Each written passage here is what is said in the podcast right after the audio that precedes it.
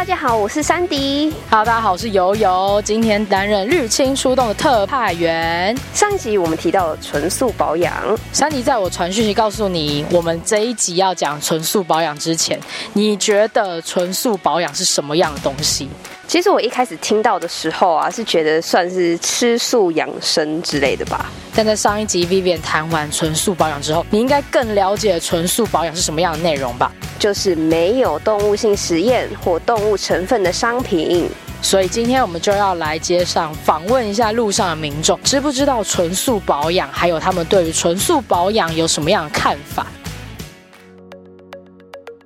请问你有没有听过或做过最夸张的保养方式？呃，我是觉得我姐的保养方式还蛮夸张的，因为她皮肤真的是太干了，所以她就买了很多就同一个牌子的乳液，然后有呃超级保湿跟没有那么保湿跟中度保湿的，然后她觉得哎今天好像特别的干，好，那我就擦这一罐，然后今天超超级干，所以就擦那个超保湿的，所以她有同一种乳液，然后会有很多罐，然后她甚至就是干到会有时候需要说。他需要擦油在他的背上，因为真的太干了。不看镜子，化妆，化妆，嗯，这就是好笑而已，真的真是真的啊。那他有有有画在哪里？就搓，用搓的，然后说哦，大概是这边，然后画下去的。是综艺节目吗？对。哦，我有听说那种化妆方式是盖个章就可以盖好你的眉毛，盖好你的。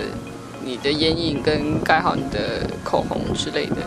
那你平常会怎么保养自己？呃，脸的话，主要就是洗完洗完脸出来，然后就擦化妆水，然后再擦乳液。那身体就擦乳液而已，这样。我只有抹乳液，乳液还有有时候晒大太阳的时候会敷面膜。温水洗脸，然后会洗好之后会擦精华液跟乳液。那你在使用这些化妆品的时候，或是保养品的时候，有没有注意过它的成分是什么？没有耶，没有，不会，就是看一些网络的评价，就这个好不好用，那个便不便宜。平常会怎么挑选那些你平常在使用的保养品？嗯，我可能会先上网，就是看大家使用的心得，然后看它符不符合我的需求，然后再到就是实体的店面，然后。会有一些试用品，然后试用看看，然后看觉得是不是真的有符合我的期望，然后如果有的话，我就会把它买回家。这样没有，因为其实我不太会挑选，就是谁推荐给我什么我就用了。我会先看我的肤质，可能因为我比较混合偏干，所以我会去选比较保湿型的，有一点控油、持妆度比较够的底妆。其他像是口红或者是腮红跟眼影就不限。那你知道有一些保养品它其实是有含动物的成分在里面吗？我不知道，应该会有吧，因为它就除了植物以外，就剩下动物可以拿来保养了。之前有听说过，好像在炒这件事情，就是动物性实验的那种。那你有听过纯素保养吗？看字面上“纯素保养”这几个字，你会觉得它是什么样子的保养方式或保养内容？嗯，可能是保养品里面没有动物的成分。芦荟。芦荟？为什么是芦荟？因为芦芦荟是植物，就是动物性实验的那种，没有用跟动物相关的相关成分的保养品或者是美妆品。纯素保养就是保养品的东西是没有动物成分，或是没有动物实验。听完就是纯素保养的概念之后，你会会想要去尝试使用吗？如果今天有符合您习惯的纯素产品，我觉得可以试试看。反正保养品有这么多种，所以就只是多花一点时间去挑而已。然后也可以就是保护到其他动物这样。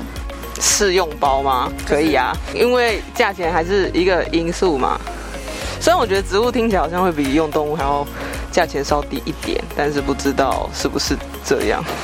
会啊，会想试看看，但还可能还是要考虑一下价钱。如果说这件是试用品，然后用过觉得好用的话，就会购买。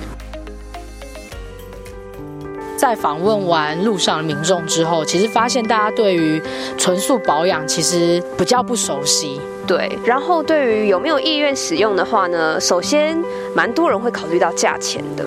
但其实价钱就会反映到产品本身啊，它的品质啊，它的呃使用的地方，可能有些人就是像刚刚前面访问到的人，他可能就是皮肤比较干燥，可能就要比较多保湿的成分。但是如果他们试用完之后觉得适合的话，意愿也是相当高的。大家都会想要尝试看看，呃，对于环境比较好啊，或是对于生态比较好的保养方式。那这就是我们今天的街访，感谢今天的受访者们，我们下次再见喽，拜拜。拜拜。